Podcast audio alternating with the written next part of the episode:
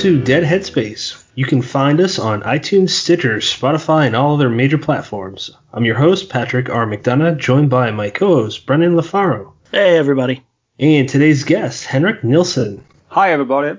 Now, Henrik, uh, you are the first sculptor. Is that is that the probably the best title that uh, we can refer yeah, to? Yeah, I, I, I'd say sculptor, um, crafting dude. What got you into horror? Oh, I uh, I don't know. Uh, that that came very early on, I think. Uh, we don't have that tradition of horror movies in Sweden as you guys have over there.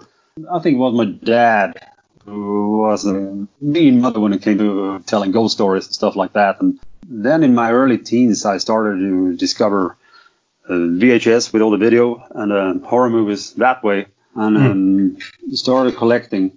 But back then we had a very strict censorship in Sweden, so we had to had this underground movement uh, with uh, copying movies and sh- stuff like that. So it was a it was, uh, it was cool time, um, though we hated it at the time. But uh, that was pretty much the way into it. And uh, a couple of things like I got um, Tom Savini's Grand Illusions, that Mm. uh, book he wrote, one of the first ones. I got that one, um, I think it was in 83 or 84. And that one was a major game changer for me because uh, that was so much cool stuff with all the behind the scenes and creating horror, not just the horror, but what was happening behind it. That I think was so cool. Absolutely, some of those. That's very cool. Tom Savini actually, um, when I first started really liking horror film, it was films that got me, not books. Uh, well, I don't know if Goosebumps was big over there, but for a kid that grew up in the 90s, that's what my first interest for horror and books was. But it was Tom Savini that made me fall in love with horror. Um, I, I agree with that. Yeah. there was a time when I was like, I want to do what he does, but it just never clicked with me. Unlike me, Um, it clicked with you big time. Is he your biggest influence, would you say? Nah, I don't know because Tom Savini is mostly known for the splatter effects. You know, he's not Mhm. that much. I know he he he rather creates monsters than blood.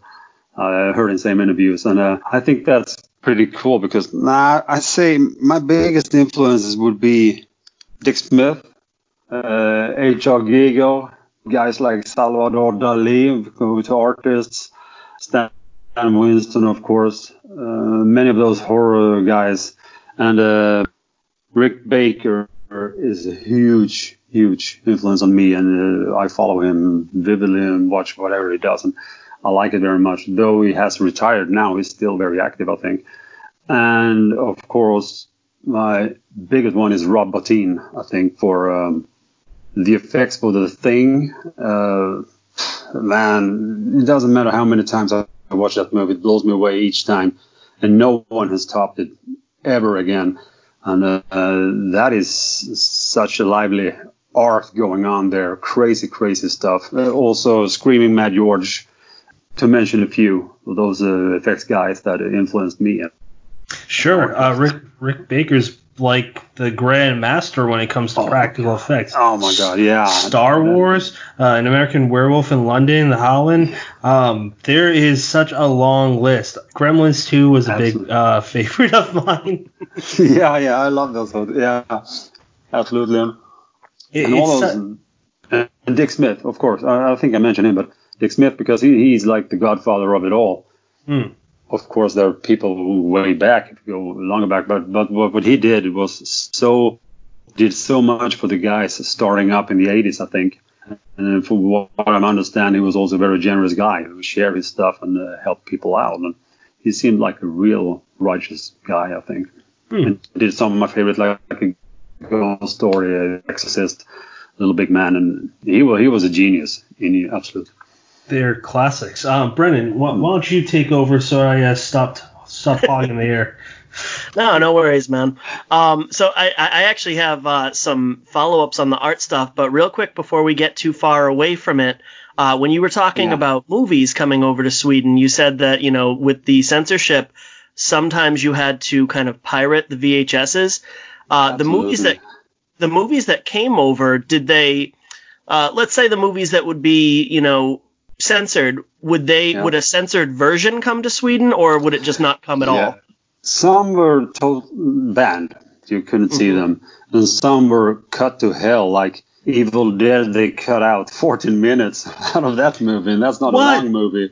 And you, you, you couldn't understand it. Uh, I've said that before to people. It felt like an art movie because people just disappeared. And then what the, where, where did he go? What happened there? It was, you know, I think, think there was a running time of one hour and 10 minutes or something like that and it was it was crazy. And this lasted up until uh, Martin Scorsese's um, Casino.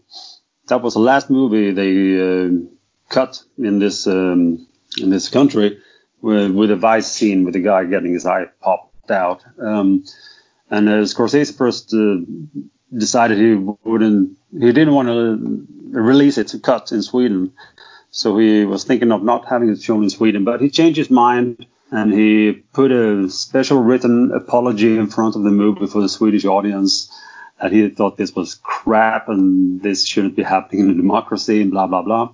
And that was pretty much the, the last nail in the coffin. And um, censorship was pretty much abandoned.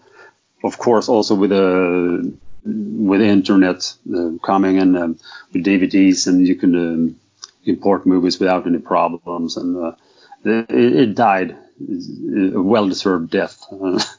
so, um, but at the same time, it, it made you really you you got creative. You wanted these movies. You you made new friends. You started fanzines. We even had a an underground movie club we had in a local movie theater once a week. We let people in and they paid the tickets and we lock the doors and then we showed trauma movies and uh, all other scary movies all night and even had a bootleg bar in the back. But um, that and that was really cool.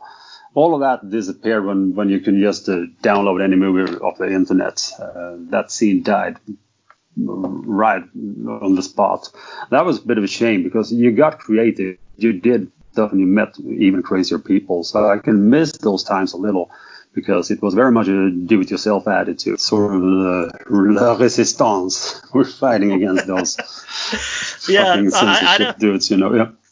I'd have to check in with Patrick, but I think that's uh that's definitely up there with one of my favorite answers as far as what got you into horror. You know, the country you live in wouldn't give you like a an uh, an unabridged view of it, so you uh, took the punk rock route and you did it yourself. I love I gotta that. say that's my absolutely, yeah. We've yeah. we've had we've had 20. You're a 21st guest. Uh, that's my favorite answer so far. That's so. Thank you very much. You can make a cool story based off of that. Give it a punk Yeah. rock or heavy metal soundtrack, and I'd watch the shit out of that.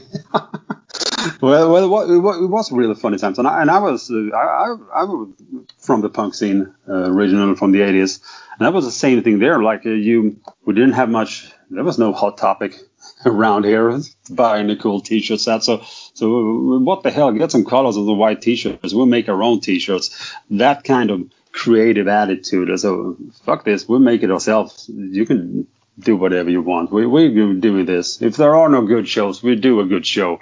If there aren't any good cool clubs, cool, we start a cool club. If there, if we can't watch any uncut movies, screw it. We we we start a little secret club in the corner here. And we we show the movies we have, and we we were breaking records at that movie club. We were pulling in more guests than the regular cinema was doing during the week. They were like this artsy little independent uh, place that had like four or five guests a night, and we packed the place with freaks and had such fun time. So it was good. It was really good. So I can miss those days, but of course it was it was fun.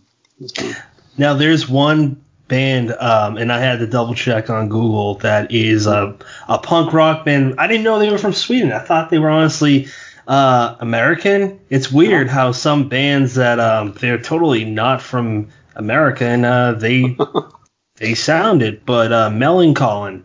Um, Millencolin, yeah, yeah, sure. yeah, man, they Yeah. were uh, they were in I believe the one of the Tony Hawk Pro Skater soundtracks. That's where I first heard them. Possibly They all they of they were they had a pretty big. Uh, They could have been all of 'em. 90s. They, they they were really, I think they are having a revival now and uh, well of course since the world was shut down for now there's not much happening but they were uh, up and running again I think I used to work as a bouncer, and one of the wildest gigs I ever worked at was a Millencolin gig that got totally out of control with the, the barricades cracked open, and I, I, I, didn't know it was up and down. In the end, we were just throwing punks left, right, so getting off the stage and stuff like that. That was a Millencolin gig. That was always fun band because they were they were a party band. Uh, that was fun. Yeah, sure. That was one of the one I just checked. It's no cigar. I love that song. Yes. Yeah, yep. I know. We, yeah, I know. We know. Tony yeah. Tony Hawk too. Just FYI. oh yes, Tony Hawk. That that um. That there were there were lots of good bands in, in those games. I think lots of good yeah. music. Yeah, yeah, that was cool. I think they introduced a, a, very young generation to a whole lot of cool music, and that that's awesome that game, the the first three, anyways, because I lost track after the first three. Um, they had, uh, from what I remember, bands like what Ran- I think Rancid, the Powerman 5000, mm-hmm. to rappers mm-hmm. I'm not even gonna pretend I know which rappers, but they had uh, Red. Red Hot Chili Peppers. I'm pretty sure that's the first time I heard them. I was like yeah. six when they, that game came, the first one wow. came out. Yeah. Not to make you feel old, but it introduced me yeah. to a lot of cool bands, and Millencolin was one awesome. I think that's awesome. Yeah, because I, I, was watching. A, remember when it came a friend of mine, his son was playing it. That was what the hell is that? Social distortion on the soundtrack. and that, that was cool. I thought that was really cool. So yeah, that's awesome. Did um so censorship with uh your with movies now. I know for video games, um, there are different regions where not only do they um, basically dictate what games you can play? Mm-hmm. There's also locks on. Um, I know, for example, I think it's the original Nintendo. They're design. They're physically designed differently for different regions. Like uh, there's one for Asia. I don't know where the separation is. I don't know if it's like Asia, Europe, no, but um, was there one for Sweden? I haven't experienced anything like that here. Uh, we have, there's always been a, a big debate about uh, violence in the video games, violence in movies, yada yada. But uh, sure. we never had that that uh, that sort. We have a um, sort of a system like, like uh, PG and uh, rated for this and that for violence and stuff like that. And I think a lot of it changed when we became members of the European Union uh, we adapted a lot of the laws that the rest of Europe had. Mm-hmm. Uh, but video games have traveled better than the, the movies did. The the thing with the movies were that it was only violence. It wasn't um, nudity or sex because uh, that's like uh, from Sweden, you know. So that, that was never a problem with that. And um, but it was always violence, and it was really funny because I had a friend of mine who from uh, from the United States who came over. It was late, late 80s, I think. And we were watching um, Terminator on on VCR, and he he said that he was so surprised at that movie that because when he had seen it on TV, the TV version, they had cut out Arnold Schwarzenegger saying "fuck you, asshole," and they had cut out Arnold Schwarzenegger naked from behind his butt, oh, but everything else was intact. And he was amazed that, wow, Arnie's ass is in this version. He thought that was amazing. I think that's pretty much how it worked there because you can show everything else, but as, as soon as the violence and the horror came in, they started to cut it out. But um, but as it is now, the, all that we, we got with all the streaming services, with all the Netflix, HBO, Prime Video, and everything it, it has become obsolete totally. Oh, absolutely. Uh, yeah, we always, we always should have been. I, I can say it's not. For sure, and I know that back in the '90s that was a huge thing. That's why they created the um, I forget the company, but that's why they created a rating system for video games because parents were in an uproar. Mortal yeah, Kombat. Yeah. Mortal Kombat was viewed as a game that was bad for kids Think about that. Imagine. Think about the games they play now. I know that, but think about yeah. the games that we play now. yeah, that's insane. No, it's funny. It's funny is how how uh, the same thing as when you think back in the 80s when they have all these uh, where, where Judas Priest were held responsible for suicides and uh, they had hearings with the bands and it was it's absurd when you look back at it that artists had to go up and testify and uh, talk about the music because uh, no, you play this backwards and says go ahead and kill yourself and blah blah blah. And I think uh, what's his name? Singer of Judas Priest. Help me here. Rob Uh, Halford. Yeah, Rob Halford. I think he said the best thing was that if we can put a backwards message on our records back then, it would have been buy more of our records because why would Very we want our audience to go kill themselves? That's not okay.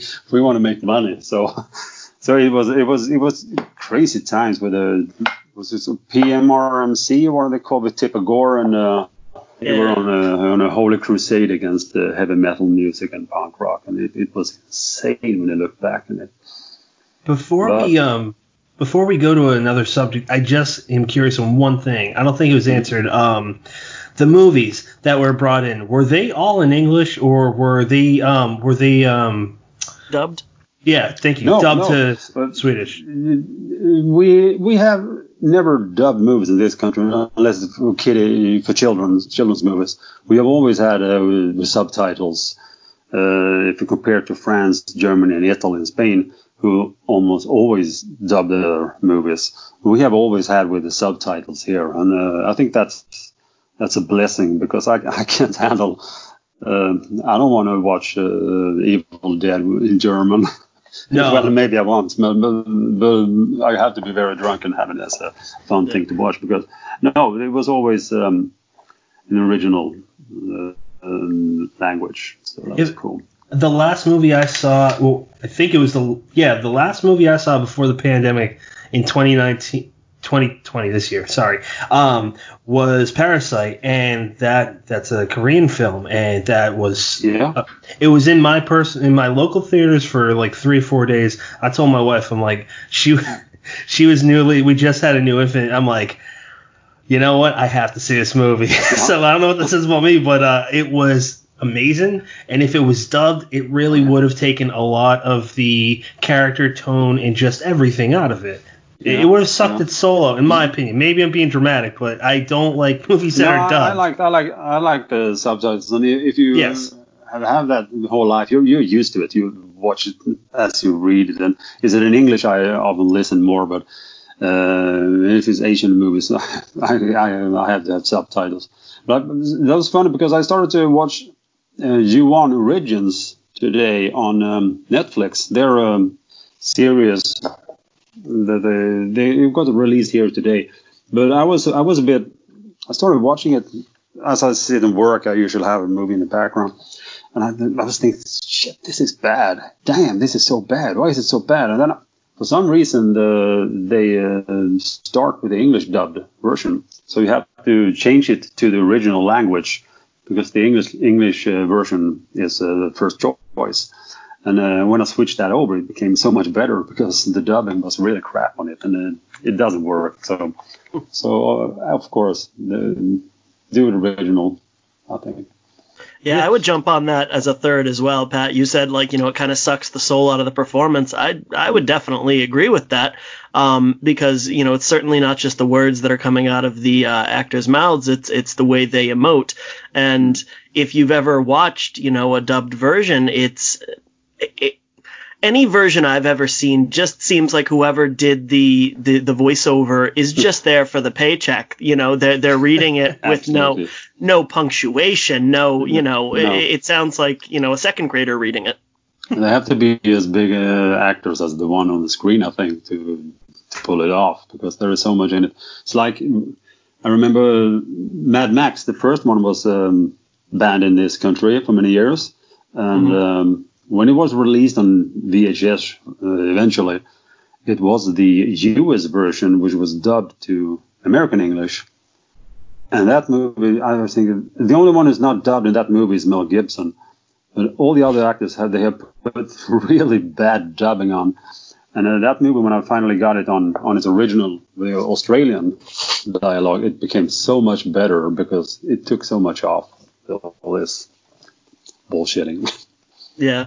Now, uh, one one kind of thought that came to my mind when Patrick first asked you if it was in Swedish or dubbed or whatever, um, it, it's much more common in Europe for uh, children to learn multiple languages. Is that the case in Sweden? Yeah, we we we teach English in schools from third grade and up, and uh, I see uh, on my own kid and stuff like they learn so much English thanks to the internet and everything they watch. And uh, I heard from teachers as well as the, the kids today, they have so much, they learn English so much better than uh, just 20 years ago when you had a no speak and write and everything very good. And um, but it's mostly English. Um, the other European language, we, we, we, we learn German if we want to. We can learn Spanish, French in school. I don't know how is it now because it was so long ago since I was in school and I wasn't that very interested. Um, but um, I think there's there's um, there's a lot of uh, the, the kids they are really good at especially English nowadays, much because of the internet and. Uh, yeah, and I, I could tell you my experience too, but it's 20 years outdated. I know we don't.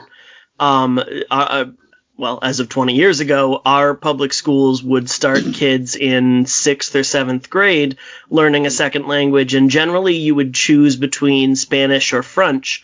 Um, and you know, not nothing against French, but it's I feel like there are a lot of other languages that would be generally more useful. Um, maybe I'm th- Port- Portuguese or Mandarin and anything like that.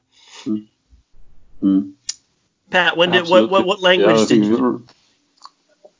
I'm sorry, uh, Henrik. Go ahead. Excuse me, I'm having a little bit of the the, the cuts a bit here. What, what, what did you say? Excuse me again. Oh, I was going to ask Pat what his experience was learning uh, foreign languages in, in the public schools here. Uh, yeah, so I took Spanish, seventh, eighth, and then two years in high school, straight C student, and that was with a little extra help. yeah, I I'm uh, I'm adequate at English, so and I'm terrible at foreign languages. and, well, and even I understand. Ex- even expanding on what I said, I took it uh, six uh, maybe not six, seventh, eighth. I took three years in high school because I was told that if I took three years, it would uh, complete my college requirement. Turns out that wasn't true. So I also took two semesters in college, and I'm not sure I could, you know, at least writing down, I'm not sure I could string together a complete sentence in Spanish. Uh, I might, you know, I might be able to ask where the bathroom is if I was stranded yeah, somewhere, yeah. but it's a very it's specific situation. I had a German. I, I learned German in uh, seventh, eighth, ninth grade, and I, I know I, I can order a beer and I can th- go tell people go to hell and something like that, and that's all. That's all. I don't need it. I don't need it. I don't need it. But, but go to hell, get me a beer. Uh, what, yeah. what, what, what, else would you need? yeah, I have to take them in a certain order if I want to have a beer, so I have to take it like that. Did uh did Brennan ask you why uh not why, how you came about your nickname. Not, I'm wording this awful. Look, I told you I'm not good at English. Um, hmm. did Brennan ask you how you got your nickname? Honk. The the honk. Oh, that's that's that's such an old story. I, I'm I'm having a problem remind remembering it myself. But I think we just this was some like in the seventh grade, something like that. So it was like I'm uh, 30 plus years, many, no, it's more, 35 years ago. Uh, we were just fooling around with stupid nicknames, and uh, I think I was first called Honken uh, with an en on the end because that's a legendary goalie in, in ice hockey here in Sweden. Mm. Um, for some reason that stuck, and then it got shortened, and then it was just Honk. Oh, okay. Uh, like like a, like a car horn. I don't know. it's it's just stuck and it's gonna stick. It's gonna be on my frigging gravestone where they put it in the ground. It's gonna be honk. So I'm cool with it. I'm cool with it. Brennan. no, we we um initially we had you down as Henrik Honk. Um, mm-hmm. and it, it, was only in doing research for this episode because we went off your we went off your off your Twitter, um, yeah. and it was only in doing research for this episode that we said, oh, you know, and, and we didn't want to be rude and, and say that's kind of a strange surname. Um, I don't know, maybe it's a Swedish thing. Um, you never know. Hey. You never know. Yeah. that's not. So your company name is Monster Boy Creations. At least that's yeah, what you got yeah. on your. That's a cool name, man. It absolutely applies to what uh, what you do. Where where did that name come from? From the beginning, it was Monster Boy Cakes because this came out of doing designer cakes. Uh, I had a little company some Oh. um, many years ago. I was doing uh, wedding cakes, cakes for birthdays, and uh, all sort of weird, weird, weird situations. I, I delivered cakes to friggin' mobsters and uh, to uh, gay skinhead clubs and uh, all sorts of weird, weird places. But it was real fun times. But uh, it, it, I couldn't live on it, and uh, I was in a pretty bad place myself, so I, I quit it and um, started up. Uh, always wanted to do something creative, and started this like a sort of a therapy, relaxation, just for fun thing, and uh, I fell in love with it pretty in the instant. Uh, that was about four years ago. Before that, I haven't hadn't sculpted clay at all. So I started up with the first one I did was a very sloppy alien, but it caught on and. Um, and then it caught on and on and on, and uh, people started to enjoy what I do did, and uh, I had so much fun with it because I'm not doing commission work. I just have a very whimsical mind. I I can sit with a piece of clay like this, and I, for an hour, what, what am I going to do? What am I'm going to do? Who does this look like?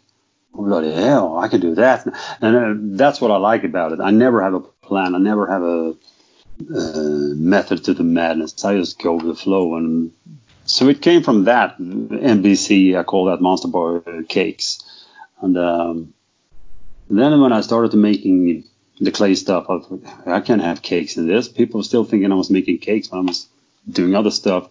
So I just changed the C to the, the cakes to creations instead. Hmm. So that's Okay. much, pretty much it. That's pretty. So you deliver.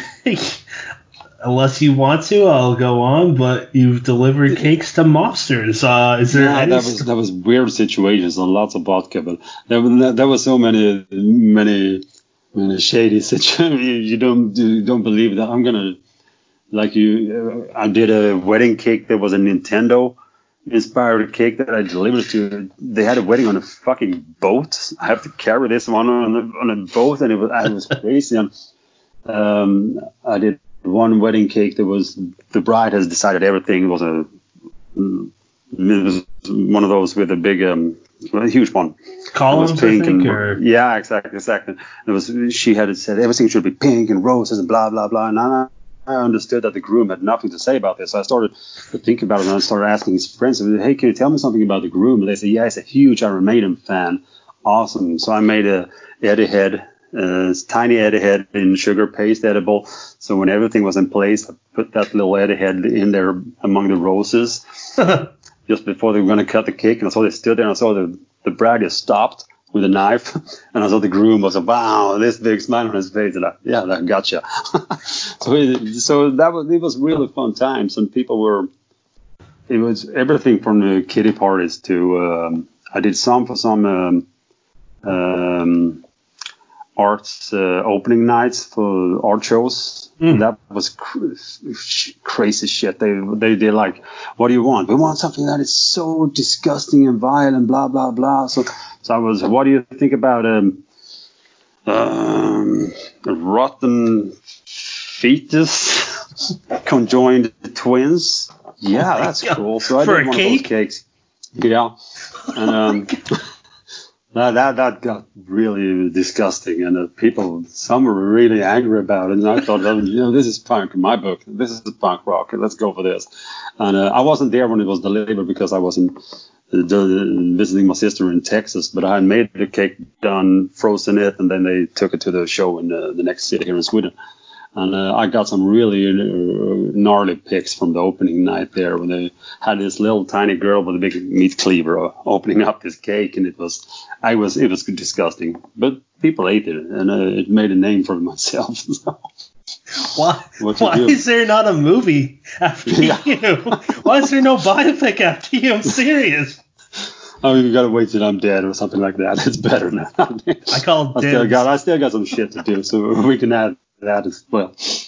Do you have so okay? You you said your sister is in or was living in Texas. Yeah, yeah. Do you have is she still in the U.S. and do you have any other family? Yeah, but she here? and her husband and the kids and family they moved to uh, Colorado Okay. uh, from Texas. They were, they lived in uh, Fort Knox. Fort Hmm. Knox, no, Fort Worth. Fort Worth. I always had a problem with that, that one. Um, that was a cool place. I, I traveled to some in the U.S. and um, Texas was good, and uh, I've been a lot on the West Coast. And um, You ever go to the East Coast ever? no, but I wanna, I wanna go there. That's uh Um, yeah, that's I'm- where I'm- you Brennan are from. Yeah, so I, I definitely want to go that way as well. I have this dream since I'm a I'm a chef. Uh, I work as a chef. Uh, of course, it would be so cool to do a coast to coast down south and everything, and just eat your way through the U.S. because you got so many different cultures all packed in one country, and I think that's so cool with the food. I love I love to eat crazy food uh, all over the world. So.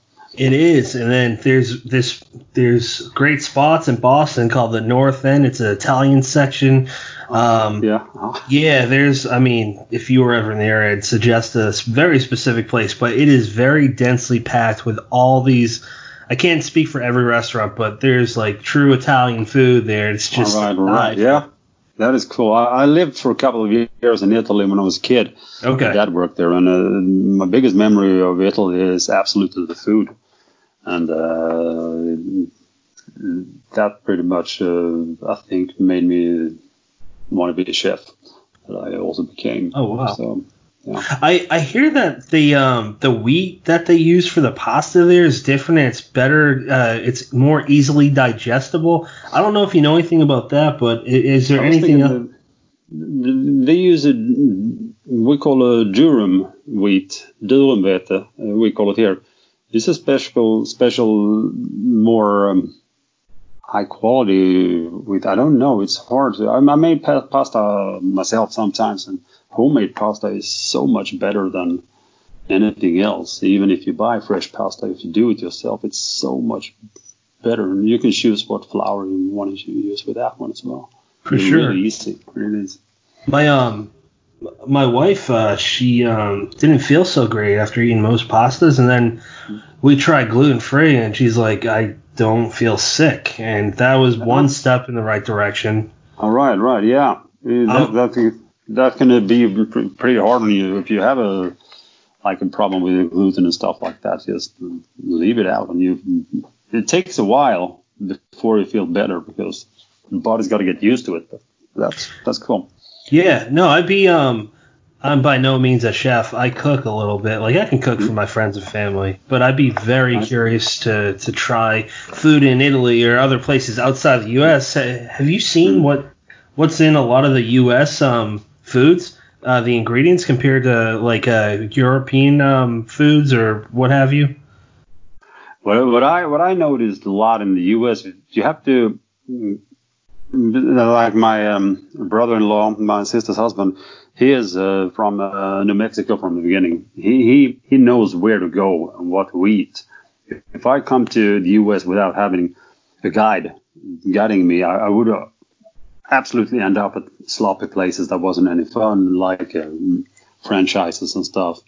Because there's a lot of franchises, I think, and uh, and I hate that when you go to a restaurant in there and then you go to the same restaurant a thousand miles that way and it looks exactly the same the food tastes exactly the same what the hell there's got to be a variation here there's got to be a difference Right. so I, I want to find those little sheds out in the swamp that's hey we got alligator burgers here yeah give me that I, I- mean I rather I want to I want to find those small little little places where people family owned businesses that do their own thing and have done so for decades. Those are the best. I think we have a, we have high and low in uh, Europe as well. We have a lots of cheap, fast places where you can get food, and but we have lots of good smaller restaurants in Sweden with people who are. It's like chef-owned places. Mm. It's not owned by a guy who want to make money, but it's owned by a couple of chefs who have brought this together because they really have a passion for food, and uh, those places are really really good because those, those they they have a pure love and passion for what they do. Sure. You know, I got one more question before uh, Brennan takes over. Is uh, I gotta know you you've eaten literally all over the world. What is the most? It's actually two questions. What's the strangest thing you've eaten, and what's if you can pinpoint one food that you're like that if I can only eat this, this is it. Okay. Okay. Yeah. That's The it. strangest one is the the one we have in Sweden called uh. Uh, it's like fermented herring. There are lots of fun videos on YouTube of uh, people in Sweden who send uh, those cans to the U.S. to friends. It's like a fish, and it's it's so the the cans are bulging because there's so much pressure in it. So when you open it, it's like like a champagne, but it, the smell of it, you, you wouldn't believe it. People are puking right up and down. Wait, how do you shit. spell that? it, What's it called? the surströmming, fermented herring. It's fermented herring. Okay, fermented herring. If you gotcha. put um, S U R Yep. S T R Yep.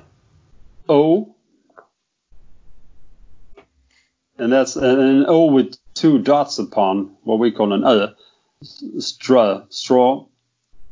And after the O, you have M M uh, I N G. Okay. So strumming.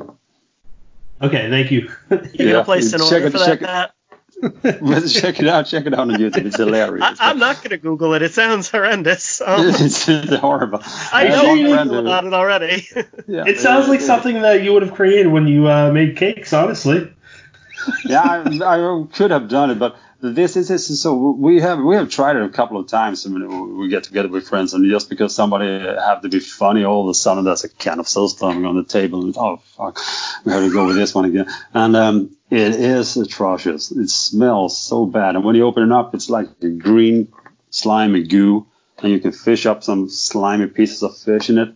And you you eat it rolled up in a like a soft bread with potatoes and cream, what is called um, um, uh, creme fraiche, um, sour cream, and uh, chives and stuff. But, it, is crazy. Check it out on YouTube. You're gonna have a have a holler, holler hoot and a holler. They have a. It has, it has been uh, called the smelliest food in the world.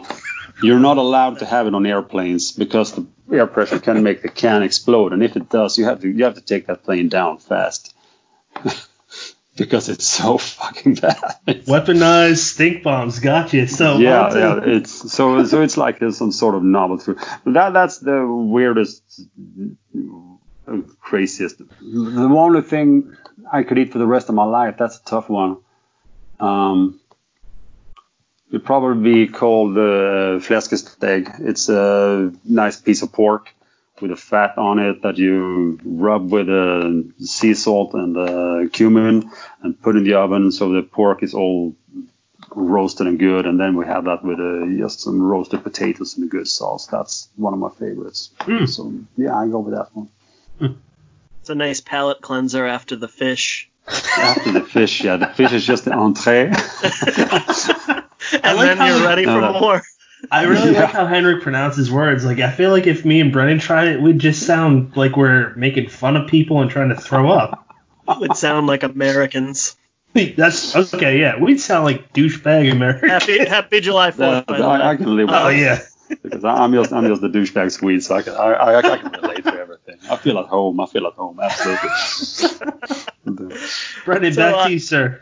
So, Henrik, um, we have been, uh, Patrick mentioned earlier, this is our 21st episode. We've been recording for just shy of three months now, which Right. pretty much coincides with the beginning of the lockdown here. So, um, we've had, whether we mean to or not, we've had a lot of conversations about being stuck in quarantine. Tell us a little bit about the Swedish experience with that.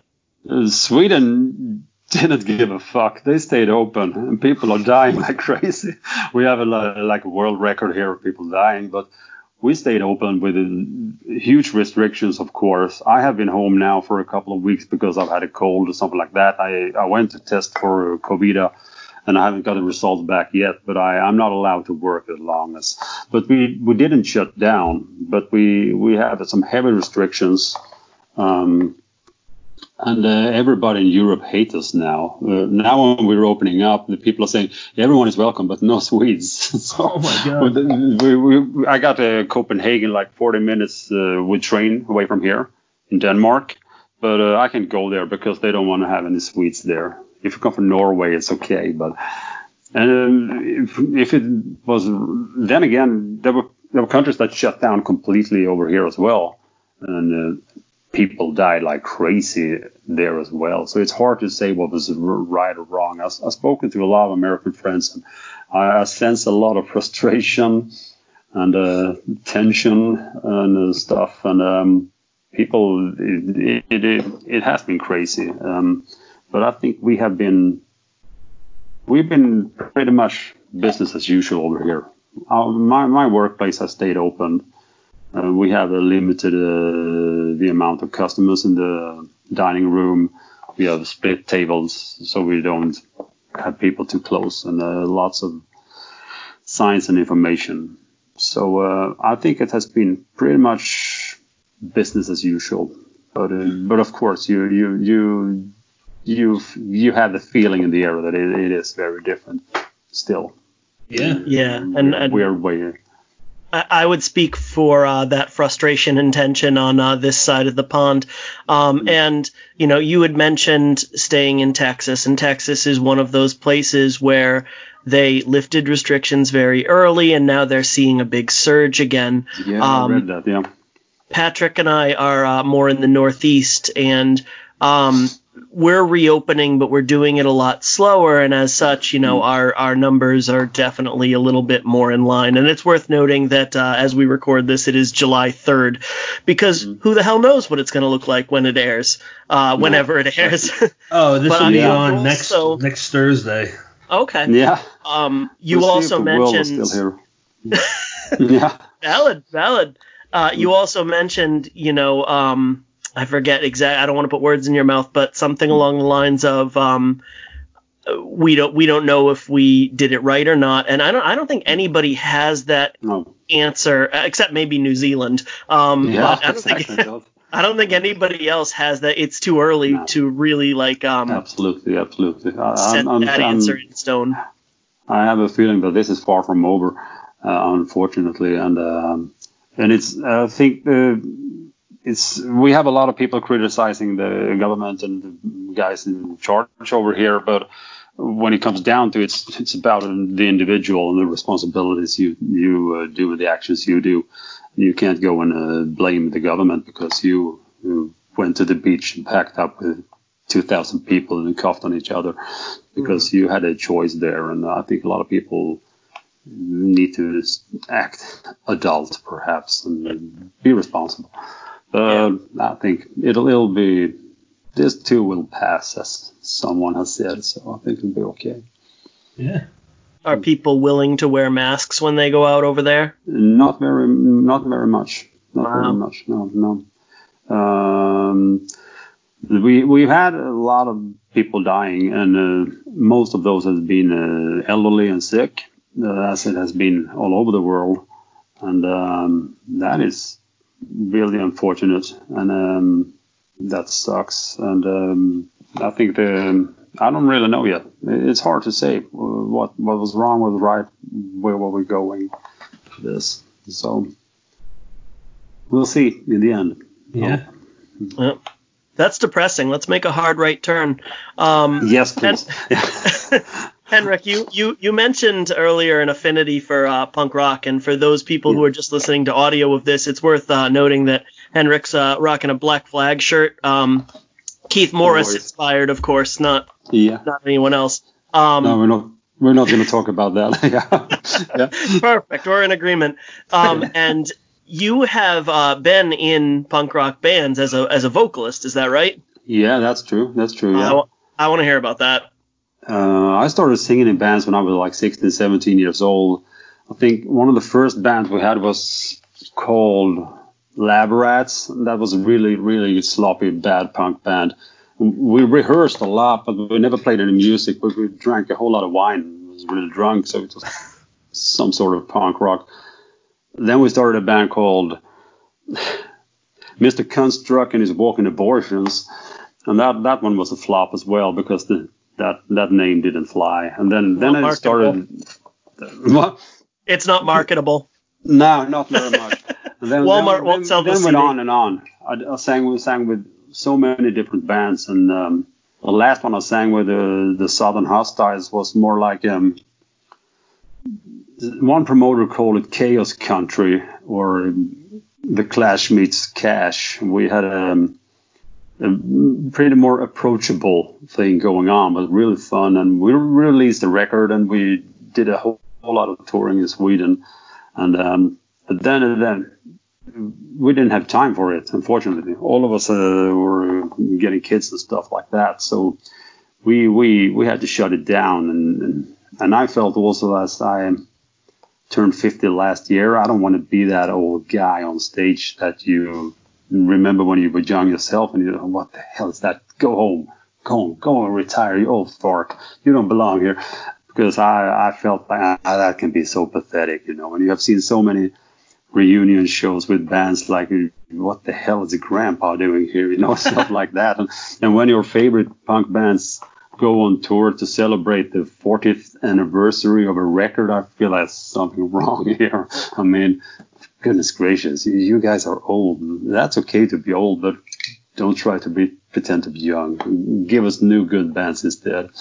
But um but it was it was a it was a fun trip. We, we had lots of funny things. We through the years opened for great bands like uh, Nashville Pussy, uh, Turbonegro, one of my absolute favorite bands, uh, Norwegian Crazy Guys, uh, Bob Log the Third, and yeah, yeah, lots of fun bands, and it was crazy times, and it was fun, but it's it was time consuming. I mean, you you spent a whole day in a car then you did a show for 30 minutes, and then you spend another whole day in a car to go home again, and you you were you were pretty wrecked, and you had to work the rest of the week. So, but it was fun times, uh, absolutely, really fun times. But um, I'm, I'm done with it, and I'm pretty happy with it, and I'm happy with the trip we took, and we never got famous. We always were in debt. We never made any money and stuff broke down and uh, it was chaos at times but that that was a fun thing that was a fun thing absolutely such is the life of a musician. yeah, um, I, I, love the way you described the sound though of the uh, Southern Hostiles because w- yeah. when when I came across your uh, influences, I mean you had like suicidal tendencies next to Roy Orbison. You had yeah. Johnny Cash next to the Dead Kennedys. That's a that's a pretty uh, solid variety. What, what do you yeah. what do you like to you know besides the four I just named? What do you like to listen to? I like to listen to a lot of a lot of the guys and girls who can sing. Then I don't give a damn about genre.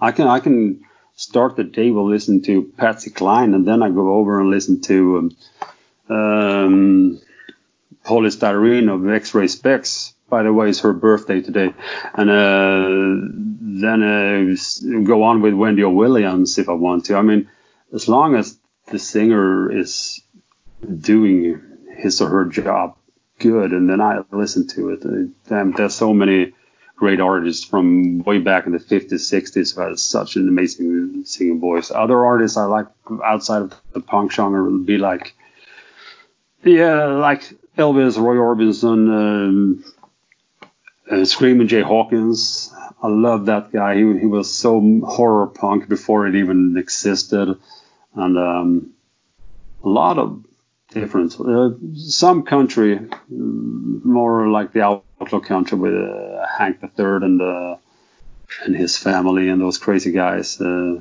um, so it's a very mixed bag. Even some old school hip hop, uh, absolutely and um, lots of Misfits uh, I listen to. Now we're talking about Misfits with Glenn on vocals, nothing else. Um, uh, oh my God, uh, yeah, and um, some. Uh, I'm not very much into heavy metal, but some of the old old hard rock, old Black Sabbath. God damn, that's so good, and it's so heavy still, and uh, and you can really listen to that music and understand how how it could influence us so much as it as it did, and also the almost like Iggy Pop, MC5, uh, stuff like that. The mm. that raw raw sound, if the Sonics or Blue Cheer, Roky Erickson, um, people who sang from the heart and uh, did it well, uh, honest music. Then, then, as long as it is that, I don't, I don't really give a damn about genre. I want, I want it to be for real. Then, then I dig it absolutely. That is such a good answer, and I love how even though you're uh, you, the, all the people you named, and if I had to put a number on that, I'd say you probably named like 25, 30 people, um, span decades and decades and decades. Mm-hmm. You specifically mentioned 50s and 60s, um, yeah. and and what you know, especially with the focus on the vocals, what I love about that mm-hmm. is there's no covering it up. Like what what you hear is is what that person was capable of. And I'm not even necessarily talking about auto tune, but even just mm. you know the the way that recording changes. Uh, probably mostly in the 70s, but even a little mm. before that. Um, I um I've mentioned on the show before. My my day job is I teach elementary music to uh, kindergarten through fifth grade. Well, wow. yes, but hmm. um, my favorite singer of all time is Billie Holiday for the exact wow. reasons that oh. you you pinned down. And I will tell you that the average 10 year old does not give a shit about that. And I've tried. I've tried. but, but that's, a, that's an honor in trying. Yeah. Yeah. We, we, exactly. You gotta keep you gotta keep trying. Just beat it into them. Stop, but um, Billie Holiday, no, nothing else. he says he won't stop. You know, how socially important, you know, her her vocals. I can tell him how important, especially now, "Strange Fruit" is. And yeah, oh my God, that how, song, that you know, song gives me goosebumps. She was with that yeah. one octave range. Yeah. They don't care. no, oh, that's that's just, that's too sad because to play Old Town Road. As you said, as you said, uh, that song is uh, as important as ever today, and. Uh, Bill Holiday, yeah, that that's uh, that's absolutely amazing vocal voice. That yeah, I mean, I would put it out there. Uh, that "Strange Fruit" and uh, "Don't Explain." I mean, those are two of the most gorgeous songs ever mm-hmm. ever put to tape. So that's that's that's true. Absolutely. One so, other uh, I have as a like a patron saint at home is uh, Hank Williams. Uh, mm-hmm. I think uh, that guy, what was he, 29 when he died?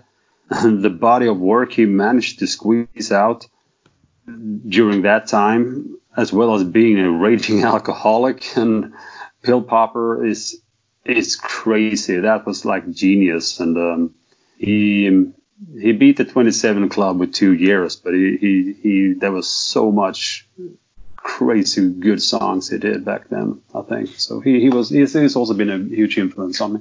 You know, I'm just gonna throw my favorite singer because I think it applies here. Um, it's yeah. not punk rock, but it's in the same realm of we don't give a fuck. We're gonna kick ass. My favorite singer is Robert Plant, and my favorite band's Led Zeppelin because those guys. Uh-huh. You talk about changing music, the technical aspect yeah, of yeah. it. Jimmy Page is one of the the founders of like, all right, we're gonna change shit up and they did yeah, a damn yeah. good job at it. Yeah, absolutely, absolutely.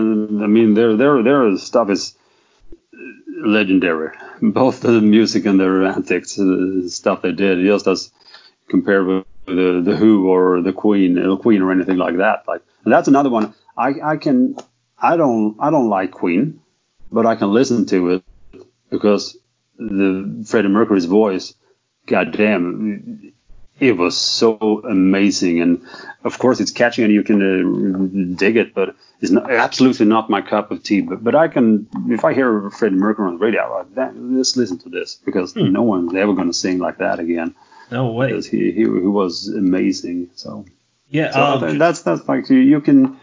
I don't want to be like like this. No, I'm only going to listen to punk rock. I'm going to listen blah blah blah. No, give me fun music to listen to. I listen mostly to punk rock and very poppy punk rock like uh, the Dwarves, um, Teenage Bottle Rocket, and the Queers and stuff like that. And because it makes me happy and it's fun to listen to. And I don't listen very much to those those crust punk, the ones. yeah, okay, yeah. I can I can drink to that. So, um, but I want I want rock and roll in my punks. So super sucker that. I, I like that a lot. Is it fair to say, because I don't know honestly, one of my other favorite bands from the '60s, also from the UK, is uh, the Who. Is it? Fa- it's fair to say they're like punk rock, right? I think they absolutely they just like the Sonics did over in the US. They they were ahead of their time It was the music was so fucking loud and raw, and they they were rude and crazy that as if you compare the Beatles to the Rolling Stones. Rolling Stones were, were pretty rough back in the day as well. Right. And they should have quit sometime, I think, perhaps. but uh, but uh, I, I love early Rolling Stones. That, that that's that's that's some raw rock and roll they got there in blues. Yeah. It's really good actually. Um, So there's this lots. There's this one story I heard about when the Who and Led Zeppelin's drummers, the Who's uh, drummer Keith Moon, Led Zeppelin's drummer um, John Bonham, when they hung out one night, Hmm. both well known for being super big alcoholics, and um, Yeah, I that's a just- drummer. Yeah. I guess I guess I guess I fit the bill because I'm a drummer. But uh, um, so I guess long story short, uh, they did some damage to a hotel room, got rowdy, just got sloshed together. I would have liked to be a fly in that room just to see what yeah. they did. Yeah, absolutely. I, I would have. Oh, they should make a movie about that night only, oh. because that that, would- that would be. Damn, I was the see that budget, Yeah, yeah. but but maybe not. I tried to watch that movie they made out of dirt, the Mötley Crüe, but I I shut it off after a while because I think the book is entertaining, and I, I can say that Mötley Crüe is absolutely not my cup of tea at all. I don't like I don't like the guys. I don't like the music. I don't like the band. That's my my opinion. But the book is very entertaining as uh, catching that era, and there's so many funny people popping up uh, in it as well. But uh, I don't. I didn't get that the movie version they did of it. It's a hard book to do a Hmm. the movie of. I think. You But, know uh, what? there- I'm sorry, I didn't mean to cut you off. Go ahead. No, uh, I just uh, read recently they're going to do a, a Lemmy movie. And I, I want to know who they're going to put in the lead for that one. Um, the funny thing is that the same uh, guy who did the documentary, which is really good, I think Lemmy, uh, he's going to direct it, I understand. And uh, a lot of the people um, involved with Motorhead are going to be in the production and uh, stuff like that. So maybe it can turn out well, but I, I can I know that Lemmy said in an interview himself when they asked him who they wanted him to play him in a movie.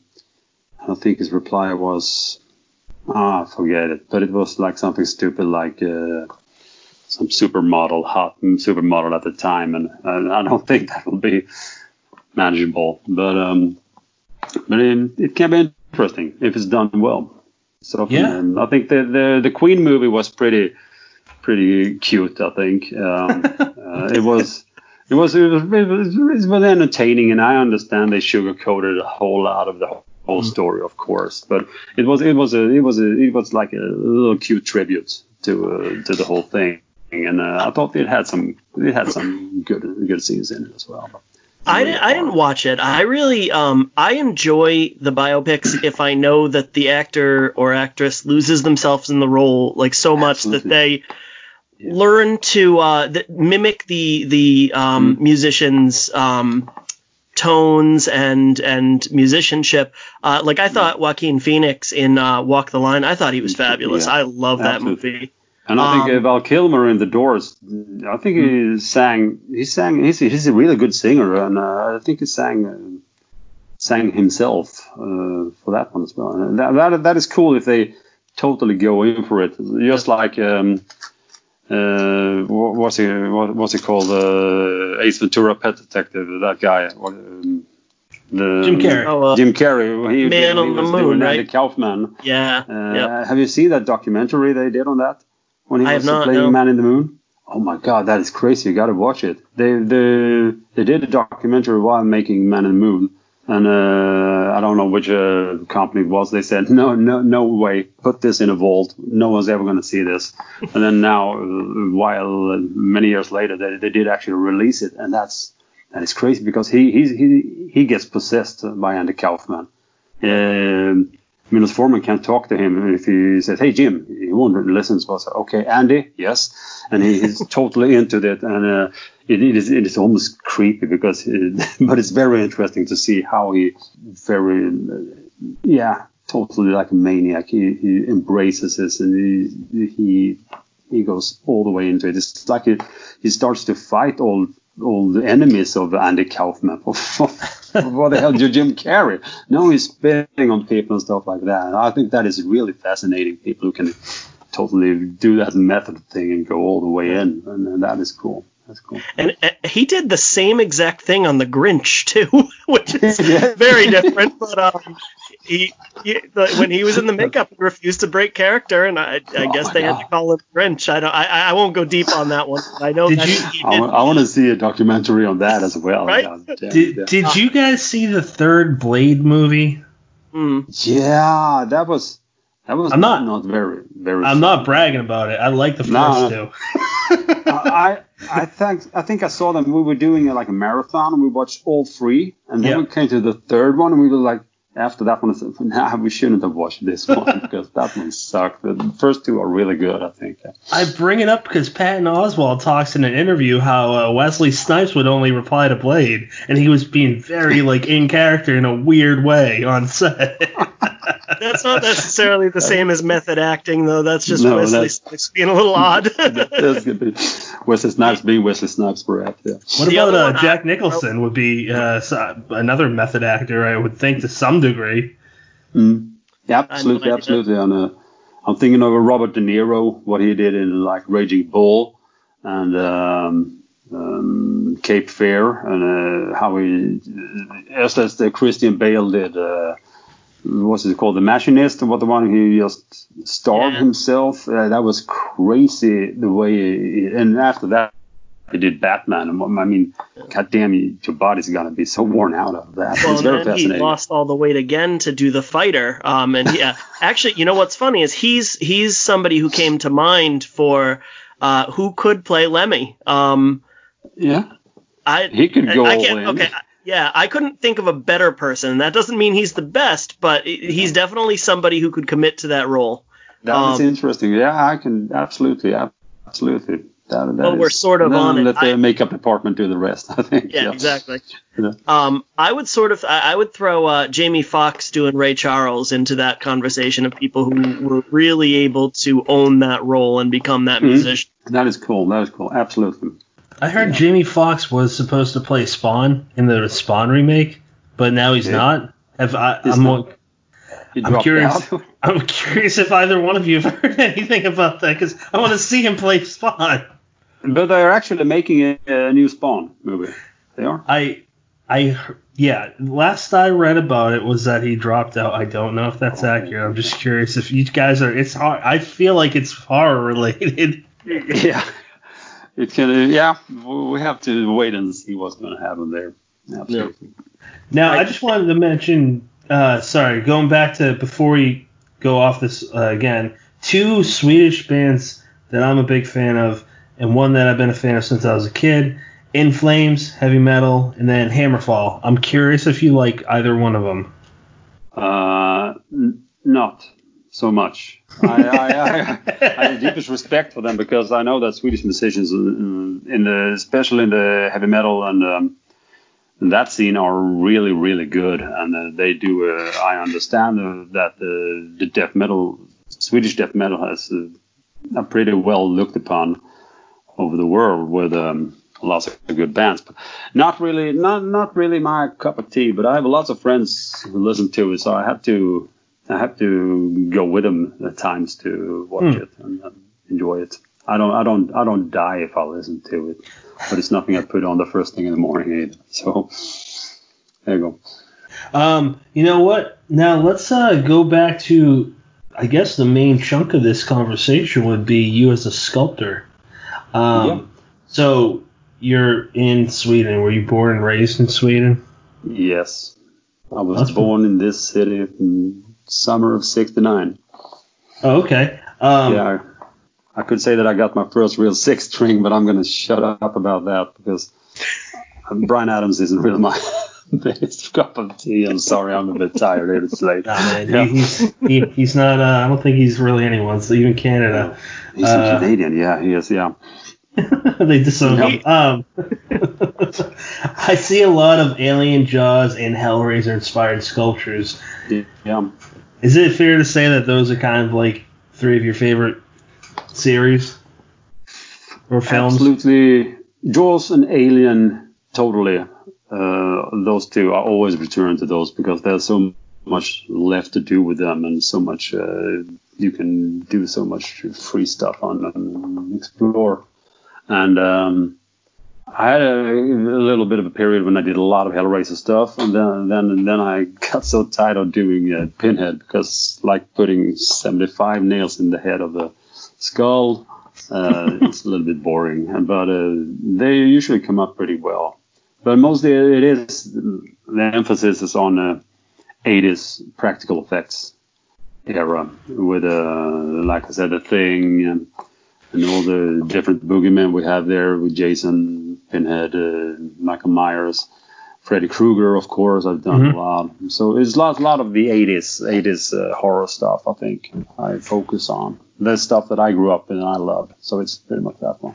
Yeah, two of my uh, two that I really like that you did. I was checking out your Etsy shop. Is the Crypt Re- uh, the I can't talk the Crypt Keeper and Frank yeah. the Bunny. Yeah, yeah. They um from Donnie Darko. Um, they are pretty goddamn good, man. Like I. Thank you very much. Thank you. it's like top notch stuff. I love I've, I love watching your videos. Um, it's really interesting just kind of watching the process because I don't have any friends that do that. I don't do it, so it's way different. It. Yeah, I think it's pretty fun because it also gets great feedback and it's fun. And the best feedback you can ever get is that people say, "Wow, you inspire me." I think that is the best. That is such an honor to hear that. Sure. This little thing I do here by the kitchen table over here in Sweden, that someone on the other side of the planet saying that that shit you're doing there, that that inspires me to go out and get it, some play and start working and that is so big to hear and that is so great to hear. So I try I try to keep them up uh, the videos. It's uh, as often as I can because it's, it's, it's fun also for me to watch watch. Um, uh, I see so much. You sit and look at a thing like I'm working on a being really frustrated with um, Hannibal Lecter I'm working on, and uh, that is cool. You look at it and it's oh that looks good, and then I take a picture of it and I look at the picture, but what the fuck is this I've been doing? You look at it in so different ways. So filming and taking pictures is something I do during the process, much for myself as well, because you look at the look at an object a different way on a screen than they look mm. at it in, um, in real life. So I try to try to make so. My favorite one that I see in your shop is a Moby Dick uh, shot glass tray where there's um yeah, yeah. I don't know what you use for harpoons, but it's it's super just it's ugly in the sense where because that's you know what humans did. It's an ugly act yeah, to yeah, harp. It is, it is, yeah. You're throwing spears in a huge ge- gentle creature. Crazy. It's crazy, yeah. It. It, I like it, that one. I, I, love I love Moby Dick and the old uh, old old movie. And, and I really dig that, and the effects in that one is really still very amazing, and and it is it is a crazy thing to do. Out on a little boat and throw spears at a yeah, it's pretty creature. pretty fucked yeah. up. yeah, it is. Sure is. did Did you see the movie um, In the Heart of the Sea? It's a story about. Um, yeah, you saw that. Um, yeah, about uh, how we came, came to write the book, or was it that? That was about Melville and. Uh, mm. Yeah, yeah, yeah. I saw it. Yeah. Can't hardly remember it now. I liked it. I liked it. Yeah, it's about a young Melville where he yeah. um, goes to the captain that experienced the actual story, and he pays him. Yeah. Um, so he can hear the story and eventually write it. I don't know if that actually happened. Uh, I should have looked. But it's a good story, so so why not? I, I I like it. I like. It. I have to rewatch that. I can't really remember it now, but I have a sort of a fascination to Moby Dick that I think is pretty much connected to Jaws because they, there are some big similarities in those movies. And uh, uh, yeah, uh, Spider Spider Man's in that movie, Tom Holland, and uh, so is Thor. yeah. Oh yeah. Yeah, he's one of the main characters. Fun fact: those two take uh, the movies. Jaws, the book, takes place in Jersey, down in the area where I live now. But where I'm from originally, um, my my father's parents retired in the Cape Cod and Martha's Vineyard, where Jaws the film takes place. Yeah. Is there? So that and In the Heart of the Sea, uh, which takes place in uh, I think New Bedford, Massachusetts. They, they're both in Massachusetts. Um, Nice, nice. Yeah. horror is very there's a lot of Mm. popular horror films and books based in mass and it's uh it's worth going there man one day if you're into that. I have to. I have to. Not to Once- mention a lot you- of once you- Lovecraft stuff. yeah, Yeah. Providence Yeah, providence that- Rhode Island yeah Yep. I saw there were some uh, Lovecraft-based TV shows coming to HBO. Have you heard about that one? It was called. is there Yeah, Yes. it looked really, really good. Uh, the trailer for it. Um, I don't believe it's what- called Lovecraft Country, maybe.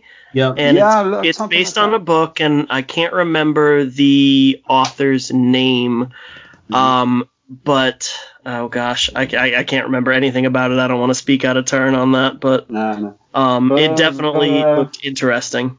Absolutely, I recommend to find the find a trailer and take a look at that because I, I thought it looked really interesting. it says it's by Matt Ruff. I don't know who that is. That's right yep. Okay. yeah um and I actually had we're kind of uh coming close to the end of this episode so I wanted to ask what is your favorite sculpture that you've made if that's possible to answer That's a tough one. I I did one. Something that is really hard to catch is a real actor, so to say, without the makeup. And uh, like I'm struggling with Sir Anthony Hopkins here, but I did one Nosferatu, uh, the Klaus Kinski version, that came out so freaking. I was so happy with how that one came out, and uh, so that, that was, I surprised myself with that that one, but also some some big alien stuff I done, and uh, the thing, um, the Norris head from the thing, I I'm really happy with those, and uh, pretty much all of it because if I'm not happy with it, it goes into the closet. I won't sell it because I, I don't want to sell anything that I'm not happy with myself. I, I wouldn't do that because I have to be satisfied and feel that I'm I'm selling something that I'm proud of and I feel like I did my best on. But uh, but that Klaus Kinski guy, I felt like damn, I peaked. no, no, now I'm screwed. No. but uh, but nah, no, no, I'm not. I'm I'm I'm, I'm going to make many many more monsters, and I am making many more monsters just as we speak. Sure. Um, you know what, Brendan, if you got any final things to say, man, go for it. Uh, yeah, actually. So you um you sell your sculptures through your Etsy shop, which we will, uh, Patrick. I believe it's possible to put a link to that in the show notes once this goes live. Yeah, yeah. Uh, it. Yeah. And you said that's next Thursday. Next Thursday. I don't actually. I don't know what day of the week it is. Um, it's Friday. Um, cool. Six days. That will Um, be July 9th, 2020. Do you do you also take with- commissions? I never take commissions, but I have this this uh, sort of first dip system uh, I have on, on Instagram and uh, Twitter. And when I show, uh, I started up a new stuff, and people ask, "Wow, uh, I want that one." Okay, I put you top on the list. No strings attached, no money in advance because I believe that's bad luck. Um, and when I'm done with it, I present it to the person who has called for it, and I say this will cost this and this, and if you like it, if you don't like it, no hard feelings. I pass it on to the next guy, and uh, if I don't uh, have a buyer on Twitter or uh, Instagram, it, it will eventually end up in the Etsy shop. So that's the order of things. Uh, usually, I'm in a really lucky spot because I I do exactly what I want to do, and people want it anyway. so that's that's so cool. That's that's such a so humble, humbling, and a sweet situation to be in. And I really uh, love that and appreciate that. And people understand that I don't do commissions, and uh, people buy my stuff anyway, and are so far pretty pleased with it. So it's cool. It's really cool. I gotta imagine that there's not a long wait. Like, you, I've seen your stuff, man. I've been following you on Twitter. I, I it feels like it's been a year. I, I don't know exactly, but um, everything you make is top notch. Um, Thank you. Thank you. Yeah, I know they go popular. Some of your videos get pretty high hits. I've noticed that they I become. noticed that as well. I've been a bit surprised, and I had a, a really good going on uh, Instagram up Hmm. to a couple of months ago when my old account was hijacked and I had to report it for identity theft and they Hmm. shut it down and I lost about 4,000 followers and uh, 7,000 pictures from projects and stuff like that. But I'm, Ooh. I'm not going to bitch about that. I started a new account and I'm working on that one. And, uh, and I can get, it is, I, I'm honored because it's, it's so cool to have those, uh, uh, those uh, lots of people viewing and commenting and uh, very often very sweet feedback and people are very kind. I like that a lot. Sure. Um, Henrik, I, I th- think that uh, I wish I had more questions, man, but you, everything you said feels like it's been dense in the sense where I didn't realize we'd talk about all this cool shit. I need to see a movie based off of you or read a book about you. And can I, don't be know, that? Uh, can I write that? Focused on the cake stuff, of course. Yeah, focus on the cake stuff. I, I, I- I'm gonna. I don't know. I did for. I did a. One of my the posts that got most hits and the uh, what do you say uh, retweets uh, was the one with a rotten uh, uh, chicken cake. I did. I don't know if you. I'm gonna do. I'm gonna do a. a rep- uh, I'm gonna do a, a rerun of that one in the coming days. You're gonna see that one because that one that got so many hits. It was crazy, and I was called all all sorts of nasty things, and I just said yes, yes, that's all true. Isn't that isn't that funny though? Like you're just making a cake and you're it's wow, that's a really thin uh, thin skin that some people have apparently. Yeah, yeah, but, but uh, that's that's a cool thing because I I think Jello Biafra said it best one time. I have a, rather have a person in the audience throw a chair at me than no reaction at all because there's nothing more dull than nothing, no feedback at all. The, the I I'm I'm blessed with very sweet feedback and very nice followers who are very kind and very supportive. So I I, I can't complain. Uh, it's really it's it's so fucking cool to put it that way. So that's it. Speaking of And I can, I can tell you one thing. I can tell you one thing though uh, before we're gonna shut down this. Sure. I often get requests for. Yeah, I say I never do commissions, but people can request me because I can get inspired and they throw out a monster I have never made, and I go, hmm, well, wait a minute, I can try that one out perhaps, and then I return to you first if I ever do it.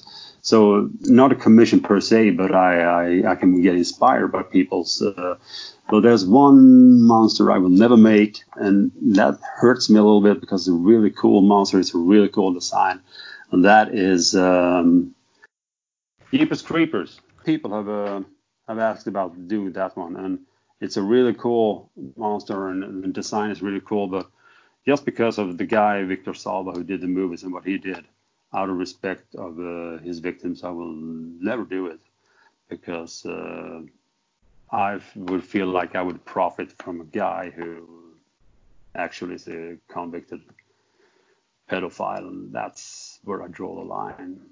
But rotten That's chickens and stuff like that. But it, it's a shame because all respect to the make, makeup effects team and everything, because it's a really cool monster. But nah, sorry, I'd rather do 10 Jason with a machete in his face instead. That's cool. I mean, that's admirable. Uh, that's pretty awesome because fuck that guy forever, right up the yeah, ass. I don't know. They, they're talking about the fourth one now, and I don't understand what the hell they're Yeah, why? doing. Why? Why? I, I had to read up some about that guy, and I was a little bit depressed hearing that a lot of people in the industry uh, helped him with a parole and stuff like that. Like people like, uh, uh, um, what's his name? I'm so bad at names right now, but uh, there's some pretty big uh, movie directors who who stood up for him, and that's that's fucked. I don't I don't uh, that sort of crime. I don't believe that you can ever pay off because you will always have a victim that will suffer forever. So uh, I'm sorry, you can say, oh, I did five years for that, and now Uh, no, not in my that- book, my friend. I I would chase it to the end of the world if I was involved with that. Agree. And in my in my book, that's not that can't be attributed to a lapse in judgment.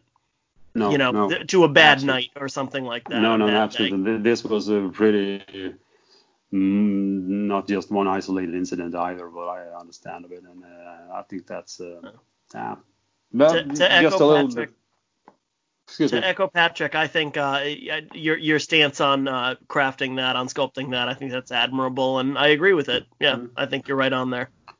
It, it, it's for me. That's the worst thing any human could do. I don't give a Yeah. shit if you're in jail, or prison, or whatever for 90 years. Um, um, I, I I have a very I, I I hope all those people get tortured. I don't fucking like them. Yeah, no, no, I agree with that. That, that those sort of things what you you you mess up a person's life forever.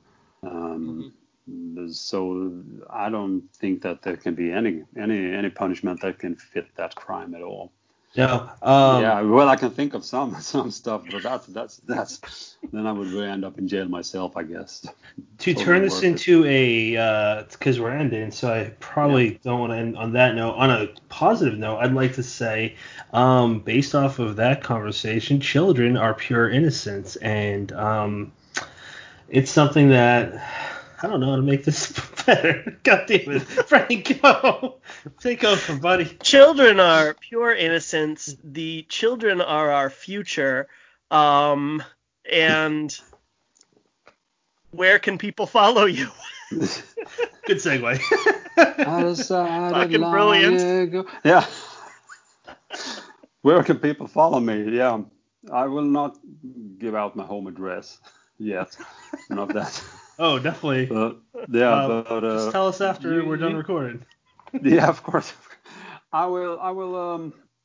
I will. Uh. I. I am on Twitter. I am on Instagram.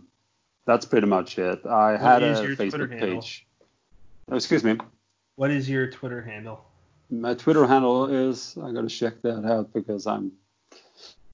Uh, it's at Rex Honk. R E X H O N K. You got this. If you're gonna be a honk, you gotta be King Honk. You know, yeah. So that's the that's the Twitter handle, and um, the Instagram is Henrik Honk in one word. That's just that name makes me. I'm not making fun of you, but honk. That's such a funny name. I'm so happy that's not your last name. no, I mean, we mean, I, I was in, I, I can tell you a quick story when I was young and in London, and I was r- really mm, very drunk, and uh, there was a person who asked me, "What's your name?" And I said, "Honk." He said, "Honk." And I stood up to her and I screamed in her face, "Yeah, honk, honk, like move over, motherfucker." And that, that was that was a bad night, but my, my Did you get in a fight me. after that? No, they were just looking at me like, yeah, we we we move, move moving over like three blocks over there, and you can be here. So, but it, it was it was it was it was just a little little story Yeah. about that name. And there's the positive ending we were looking for. I mean, Yes. we tend we we tend to be boring in labeling our episodes. We we we tell people who they're going to be hearing, but if we came up with creative names, it would definitely be a draw between honk honk motherfucker and if you're gonna be a honk, you gotta be the king honk. I appreciate it very much. It's has been so much fun talking to you guys, and um, I hope you have a fantastic Fourth of July tomorrow, and a safe one, and uh, not too many people coughing on you and stuff like that. And uh, thank you so very much for having me. It's been Thanks fantastic for being fun. here, man. Uh, Yeah, yeah, Our pleasure. You, you've been a blast, dude. Everything. It just seems like it's a fucking movie. Your life is Thank you insane. Yeah. It's been so fun. far. I'll echo that. Yeah. Yeah, Henrik, it's been a pleasure. Everybody follow him. Go on the uh, show notes to see his Etsy store. Check out his cool shit. Motherfucker, honk honk. Later. Thank you. Take care. Bye, guys. We are in your mind. We are all around. You are now leaving Deadhead Space. Honk, honk, like move over, motherfucker.